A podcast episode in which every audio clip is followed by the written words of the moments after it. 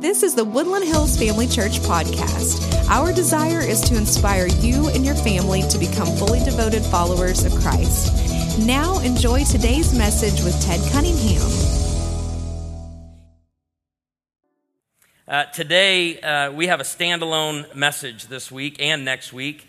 Uh, before we begin another series. And this one's been uh, running through me for a little while. I don't know if you use notes on your phone. Who here, like, you live by notes on your phone and you're just always thinking? And I'm at that age where if I wake up at 2 a.m. with a thought and I don't put it down in notes, I will not wake up remembering it.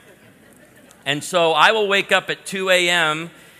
And I've been keeping a list for years uh, on Amy, on my kids, uh, on friends and on this church of all the reasons why uh, they're worthy of honor. We call it an honor list. But what I've changed that to a little bit lately is a gratitude list. Just all the reasons why I am grateful uh, to God for you, Woodland Hills family. And so at 2 a.m., I'll wake up and I'll grab the phone. And as soon as I grab it and start typing in, I will feel a hand hit my left shoulder. And I will hear Amy go, Turn down the brightness. And so I turn the brightness all the way down and I type it out. I wish I could share it all with you today, but I wanted to take an entire Sunday to just simply tell you I thank my God for this church. I thank my God for you. And we're going to see today, if you have your Bibles, turn to 1 Corinthians chapter 1. We're going to get there today and spend a little time in the first nine verses. But we read Paul's words in 1 Thessalonians that reminds us that we're to be a people who rejoice, a people who pray, and a people who have gratitude. Christians should be known as grateful people, not people with critical spirits and burn it to the ground mentalities. He says, Rejoice always, pray continually, give thanks in all circumstances, for this is God's will for you in Christ Jesus. Now, you know, I pick on studies and research around here quite a bit because I think we spend millions of dollars coming to a conclusion you and I already were at. And so years ago, a professor from my University of Miami and one from University of California got together and they did a gratitude study. They broke people into three groups. And they said, We want you to journal every week for the next 10 weeks. And the first group, they said, We want you to write down things that happened to you and why you're grateful for what happened to you. That all we want you to do is write thoughts of gratitude. To the next group, they said, We want you to write down all of your irritations and frustrations. To this group, they said, We just want you to write down what's happening to you, but don't really pay attention to whether it's negative or positive. Here we go. This is a big shock for a lot of you, I know. Which group would experience better well being at the end of 10 weeks? Shocker. I want to say, send me the millions of dollars that you spent on that study, and I would tell you, it's this group over here. They didn't go to the doctor as much. They said we enjoy our relationships more. We have a more positive outlook on life. And so here's what we know from research gratitude improves relationships, sleep, immunity, and decreases aggravation, anxiety, and depression. In marriage, we always teach this to couples because if you will wake up each day with gratitude for your spouse, okay, it not only will give you a more positive outlook of your spouse, but it, it opens up and provides a more safe environment for you to share, you know, concerns about your marriage or areas of improvement. But it starts with gratitude. Uh, here's what we know if I wake up every morning with a critical spirit, I nitpick you all day. All day. My son, when he was 10, he heard Amy and I talking that we needed to hire somebody to come out and power wash the driveway. And my 10 year old said, How much are you paying that person? We told him, he goes, I can do it. And we know a 10 year old's going to do it as good as a professional. And uh, I go, Carson, I hate to say it, but I'm pretty picky about pressure washing. How many of you love pressure washing? It's one of my favorite things to do in life.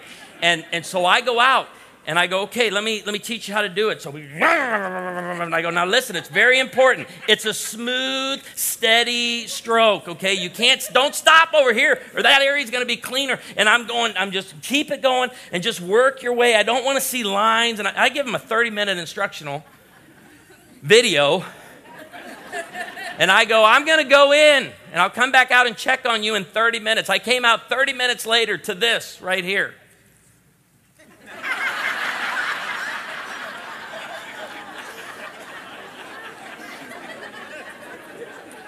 I'm not going to tell you what I paid him to do that. But isn't it something? Our kids have a good way of calling this out in us.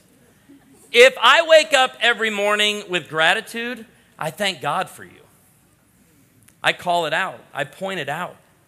Amy and I had just one of the best Sundays a couple of weeks ago. It was a blessing for us. We were free for a morning, a Sunday morning in Southern California with no responsibilities. And I said, I want to go to my friend's church and I just want to show up. We're not telling anybody, I just want to show up like a guest and we're just going to allow the church to minister to us and be refreshed. Oh, it was so refreshing. So we pull in and we follow the signs for guest parking. It's in Southern California. It's a large church, very affluent church. I've been there before. And we pull in and we and we and you need to know a lot of what happens on our campus we picked up bits and pieces from churches around the country things we were inspired by and said hey we can do that at woodland hills. So there's like the thumbprint of so many churches and leaders around our church. And as we walk up we're, we're not to the building yet. We hit the sidewalk. We immediately pull out our phones and start taking pictures. And i know the greeters are like why are they taking pictures of the light stands? Why are they taking pictures of the flower buckets? And, and here's what happened. My spirit started to change because I was walking into the church with, I was becoming critical. Like I was looking for the flaws in it. And th- again, I know this church is larger than ours, has more money than ours. And no lie, I, the first, I'm over there, and Amy goes, What are you doing? I go, Come here. There, there's a bald spot in the grass. I'm taking a picture of the bald spot telling my friend, step it up, throw a little patch seed on there, come on. Then we go over to the coffee station. Little tiny cups. Lukewarm coffee. I'm like, you gotta be. We were at the last service of the morning. They have two on Saturday and three on Sunday, but come on, step it up on the coffee. And I just, I don't know if you've ever walked on this campus like that with a critical spirit. What's going on? What was Matt wearing today? that worship pastor needs to step it up. He should iron his shirt. What's going on in the I can't believe how long it took to check in and why are we labeling these kids and tagging them for the wild? Can we all admit it's easy to point out things that could be done better? And my problem, and I have to guard it everywhere I go restaurants, stores, the license bureau. And I'm like, could we just handwrite one more sign and tape it to the wall? Somebody says something you don't like, that's another sign. They're going up there right on the wall. There's literally a hundred signs. You got to read all these handwritten notes when you walk in. And I go, here's what I would do if I ran the place. You ever walk into the Verizon store? Here's how I would do it if I ran the Verizon store. You, when we do this, and you do this when you walk on campus. If I ran this place, here's what would happen. I could walk up to the coffee shop and order whatever I want, and they would have the ingredients to make whatever I want. And then we go into the service, and Eric's doing a mess. Oh, I just said his name. You might be able to figure out who it is. I didn't mean to say it. His initials are Eric Geiger. But, and Mariners Church is an awesome church doing great things, leading, I mean, hundreds to Christ, baptizing hundreds. And Eric is there speaking that morning on uh, anger. And, and I'm not in the mode to receive yet because I'm still nitpicking everything I'm seeing. I wouldn't do the lights like that. I'd change that. Oh, you need me to move? I got here early for this aisle.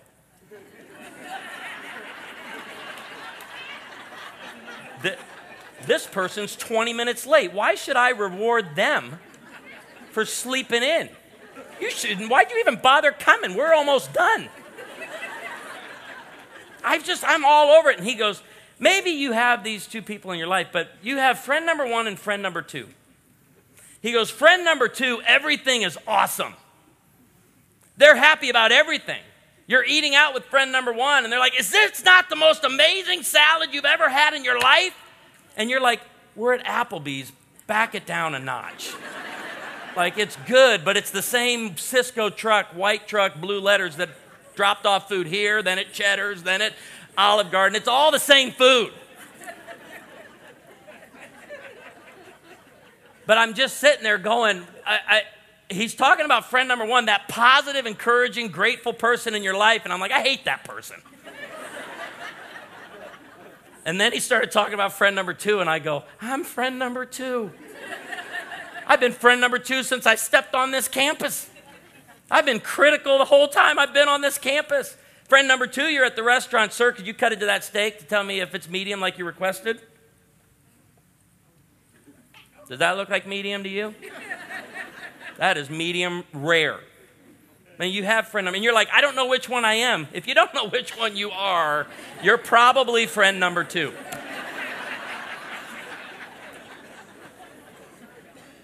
All of that to say, what we're talking about today, okay, critical spirit, that's easy. And we all drift to that often. But choosing gratitude, rejoicing, praying, being a grateful people. Let me throw up just the, the characteristics of a church and ask you if you would attend a church like this. If you knew the church had divisions over church leaders, there were groups of people saying, I like, I like Shay, I like Adam, I prefer Travis. Can we hire Alex Amaya? Why do we have to have Ted as our senior pastor? I prefer Alex. Uh, you had people with holier than thou attitudes look down their nose at other members, and it was just, and it was evident, like it was known. Uh, lawsuits among believers. You heard that people were suing each other in the church. They were abusing the Lord's Supper. If you knew a church was abusing spiritual gifts, marginalizing poor Christians, and there was sexual immorality throughout the entire church. Let me ask would you go to that church? Would you invite your friend to that church? Maybe some of you would say, and I, I know I hear it, I hear it all the time. Like, when a church starts to have trouble, you'll hear people say, close the doors. They're not even believers. Like they begin to questioning whether or not a church like, like that would even have believers in it if all of that was going on and not being dealt with. But today in 1 Corinthians chapter 1, verses 1 through 9, you're going to get the Apostle Paul writing a letter to this church right here you need to understand what's going on. Corinth, the city of Corinth, not the church in Corinth, but the city in Corinth at the time, notoriously immoral city.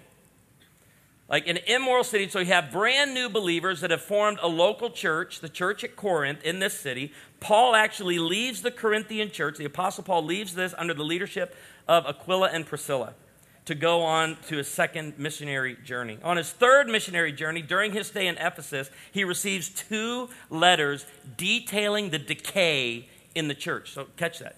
Yes, it's in the city, but it is in the church. It has found its way into the church. And when you hear all that's going on in this church, you might think burn it to the ground, start over, shut the doors. It's of no use to the kingdom. Why is all of this important? Because you're going to see the tone today. The Apostle Paul is like a father talking to his son.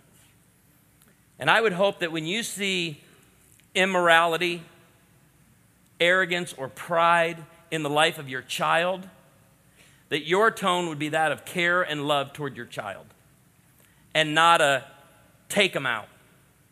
Because that's not what you get at the introduction to this letter. Now, make no mistake, he deals with all of this throughout the letter. You even see bits and pieces of what he's going to deal with in the letter in the introduction. But I want you to hear what he shares with them and the tone in which he shares it. As you understand, Paul's gratitude in this text focuses on the Lord, not the Corinthians' faults. It, it, it, it's what God is, has already done in them and what He's going to continue to do in them until the day Christ is revealed. So let's pick it up in chapter 1, verse 1. Paul, called to be an apostle of Christ Jesus by the will of God, and our brother Sosthenes. This is important to understand what's going on because in Corinth, there was an intellectual superiority. Like they just, they really prided themselves on their ability to think things through intellectually. And so when Paul would come in and speak, you can imagine it's like if it doesn't live up to the level of the philosophers, that they're going to discredit him. And Paul starts this letter off by reminding them hey, I'm called to be an apostle of Christ Jesus by the will of God, not by your opinion. Not by what you think of me, not by what you think of my words or how well I speak or don't speak. Know who has called me to this clearly as I write this letter. Verse 2 to the church of God, and I would add in here, to the local church of God, so we understand, because he didn't talk about local church and Big C church, to the local church of God in Corinth. So, yes, the decay, the moral decay in the city of Corinth, but now I'm speaking directly to the believers in the city, new young believers. To those sanctified in Christ Jesus, we just, we just read a list of all that was going on with the believers in Corinth, and Paul starts off by saying, To the believers, to those who are called in Christ Jesus. Isn't it something today when a church is having struggles or Christians aren't acting or living up to the standard of righteousness that they have already in Christ that people start discounting them? They're probably not even believers. That is not at all where Paul starts. He says, To those sanctified by Christ Jesus and called to be his holy people. This is important. He's saying, I am coming to you from a position in Christ that I have and a position in Christ that you have. You are saints. We believe in the priesthood of believers. And you're like, that list you just read would describe saints? Yes, because the work of Christ makes a believer holy forever in God's eyes. But what he's going to share with them throughout this letter, they were far from the goal of holiness. And he will address that. Together with all those everywhere, now you know, spreading out into the Roman Empire, who call on the name of our Lord Jesus Christ their Lord and ours. Verse 3 Grace and peace to you from God the Father and the Lord Jesus Christ. What a warm introduction to a letter. And it's, it's verse 4 that you can read and go, This seems odd. This seems odd, seems strange that you would say thank you like this when they're in such a mess. Look at verse 4. I always thank my God for you because of his grace given you in Christ Jesus. When a church is having problems, is that kind of the tone or the message you pick up online when people start going at the church? For in him you have been enriched in every way, with all kinds of speech and with all knowledge. Yeah, I know what the culture is pressing in on you with, but no, you have all you need in Christ. God thus confirming our testimony about Christ among you. In other words, here, catch what he's doing. He's not just thanking them, he's thanking God for them. He's thanking God for what he has done in them and through them. And that is the key, and that's what I want to do today with our church. I want to express the gratitude list. I wish I could share the whole thing. The gratitude list I've been keeping on this church for years. I'm going to share a few with you today just to say thank you because I think sometimes as a church, it's easy for all of us members and leaders to develop a critical spirit, to, to make things better, and to find ways to reach more people and to find ways to disciple people. But there are times like today that we need to stop and say, I thank my God for you. I thank my God for what He's doing in you and through you. Verse 7 Therefore, and I, I want you to see here that He's starting to introduce where later in the letter, and we have it as an epistle or a book in our Bible, right? The letter, it's like three chapters worth of dealing with some of these issues. He's just introducing in the introduction. Therefore, you do not lack any spiritual gift as you eagerly wait for our Lord Jesus Christ to be revealed. And watch this. This is why you should never give up on the church, because the gates of hell will never prevail against it. You should never stop being a part of the local church.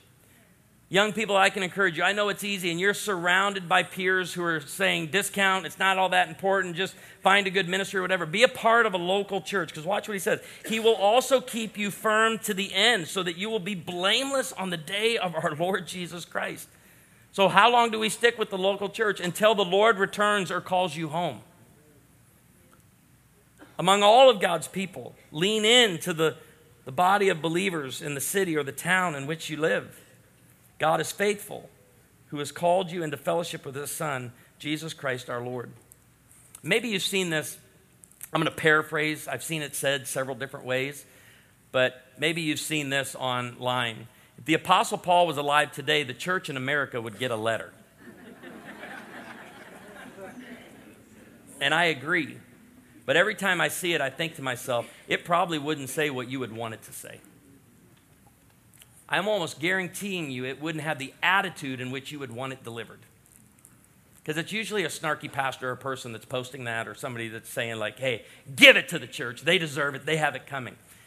We just read, we just read Paul's words to a church in moral decay, in a city in moral decay, and he says, Listen, God is at work in you. And I'm going to share some things with you that, that we need to live up to this standard of righteousness and holiness. We're already declared righteous because of Jesus and because of his work, not ours. But now our lives need to reflect that. Don't be transformed by the culture. Don't be moved by the culture. Don't drift in culture, but be transformed by the renewing of your mind in Christ Jesus. Yeah, we'd get a letter. I bet we would, but it would sound different than that. And it wouldn't have this tone. These are just some of the approaches you see people taking toward the local church today cancel culture. Like, take it out. I, I had a friend call me this week and said, you know, uh, some of our staff have been listening to this podcast, and now they're wondering if that's really happening at our church. And we're a toxic, spiritually abusive church. And I just, I'll be honest with you, I get this call so often. I talk to so many people dealing with this, and I'm just like, listen, you know, disagreeing with a church member or a staff member doesn't make you toxic. Disagreeing with a church member or a staff member more than once doesn't make you a bully. Disagreeing with a female staff member doesn't make you a misogynist. But there's just this broad stroke that we're painting over the church today, and this isn't, this isn't the approach that Paul took with the church. He didn't, he didn't come in with the critical spirit, he, he started with gratitude. Some are like firing squad.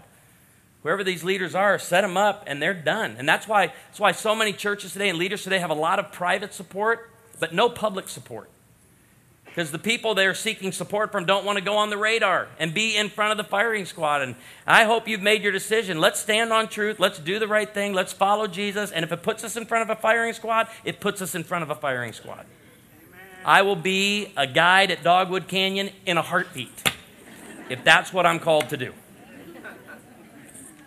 Burn it all down. You see it? Yeah, just burn it to the ground. If there's bad fruit, uproot the tree, get rid of the church. I'm like, okay, understand the word picture. Weaponized anger. You, I know there are people in here who've been hurt by the church. And again, we say you may be 0% to blame for what happened to you, but you're 100% responsible for your attitude moving forward.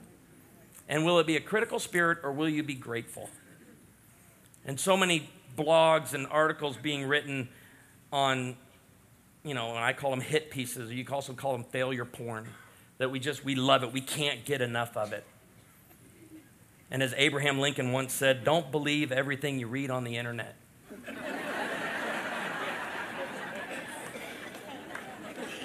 it's not true.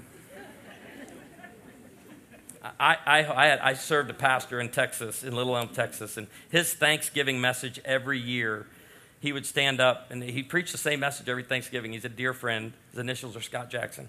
And uh, he's at Ouachita now, but he, he'd open his Bible and and he would go, Today I want to talk to you about the attitude of gratitude. And I, I still remember those messages because, again, I can walk in and go, Oh, there's so and so. Oh, there's so. And every church has it. Every church, I, I heard from Chuck Swindoll last week uh, in one of his messages, great, great story. He said, There's church gossip, and everybody was so tired of this gossip. And one day she was driving down the road and she saw Elmer's. Elmer went to the church, older guy in the church. His truck was parked in front of the bar she started running her mouth. And she started telling people, Elmer's a drunk. saw his truck out in front of the bar. Called Elmer at church and said, I saw your truck out in front of the bar, and I know what's going on in there. I know what you're doing. Elmer, knowing her reputation and knowing his character and his walk with the Lord, he didn't say a word because he knew there are other ways you can deal with a church member like this. He said, You know what? My car broke down. My car broke down, and I had to park it there to wait on the tow truck. But he didn't go back and forth with her. All he did was that night, he parked his truck in her driveway.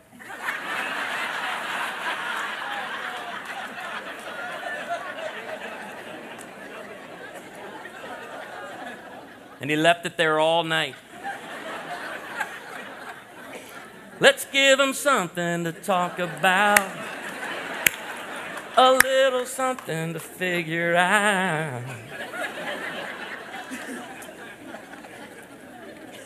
So, can I share with you in the 10 minutes we have remaining seven reasons why I thank, our, thank my God for our church? And uh, a lot of these have been written, I mean, just all different times and places. Just think, and I know I, I want to do this because I know sometimes I make a lot of jokes and I can get snarky and I can have the critical spirit, asking the Lord to work on all that. And you're thinking, I turn 50 next year. I should be getting into, I should be figuring this out by now.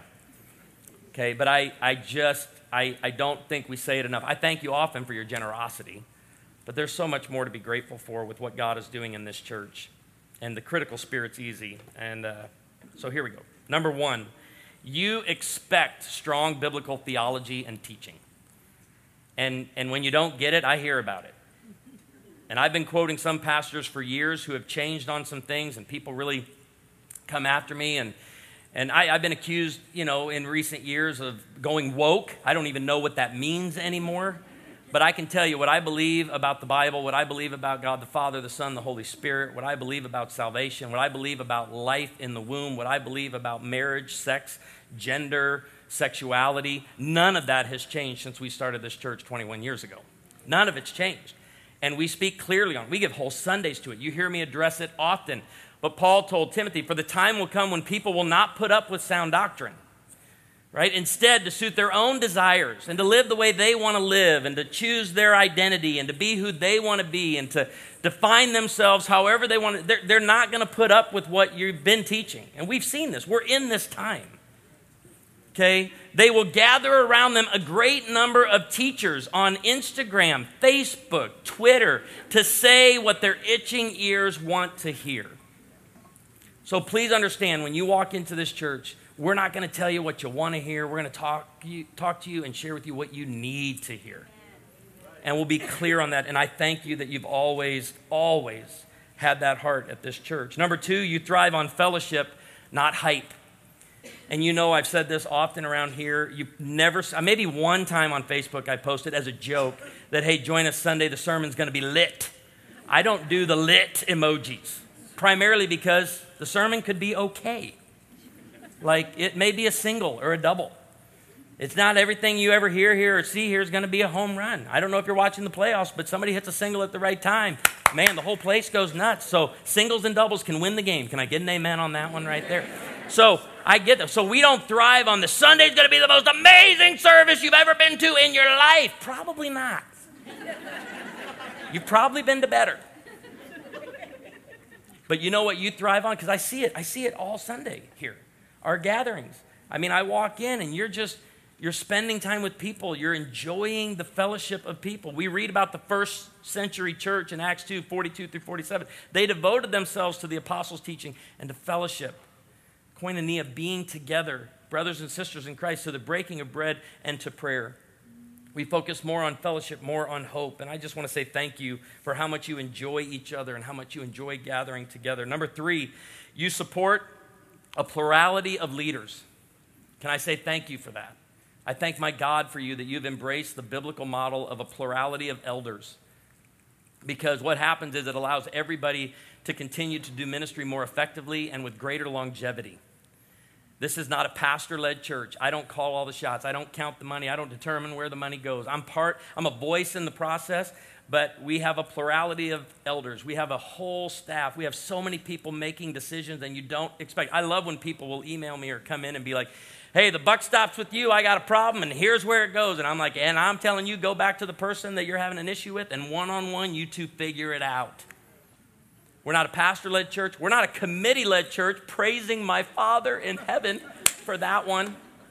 We're not a, a congregationally led church. We're led by a plurality of leaders. So Paul says to Titus, The reason I left you in Crete, and my family had the opportunity to visit there years ago, uh, was that you might put in order what was left unfinished. But guess what, Titus? You don't have to do this all by yourself. You appointed elders in every town as I directed you. In other words, we, the job is to equip all of us for the work of ministry. And that is spread out. And I'm just grateful for a church. You don't expect me to do all the teaching. You don't expect me to do all the leading. And I just can't wait. Next week, I'm here. Um, I never say who's speaking, but your favorite preacher's here, Alex Maya. Uh, but can I tell you, I get to be here next week as just part of it.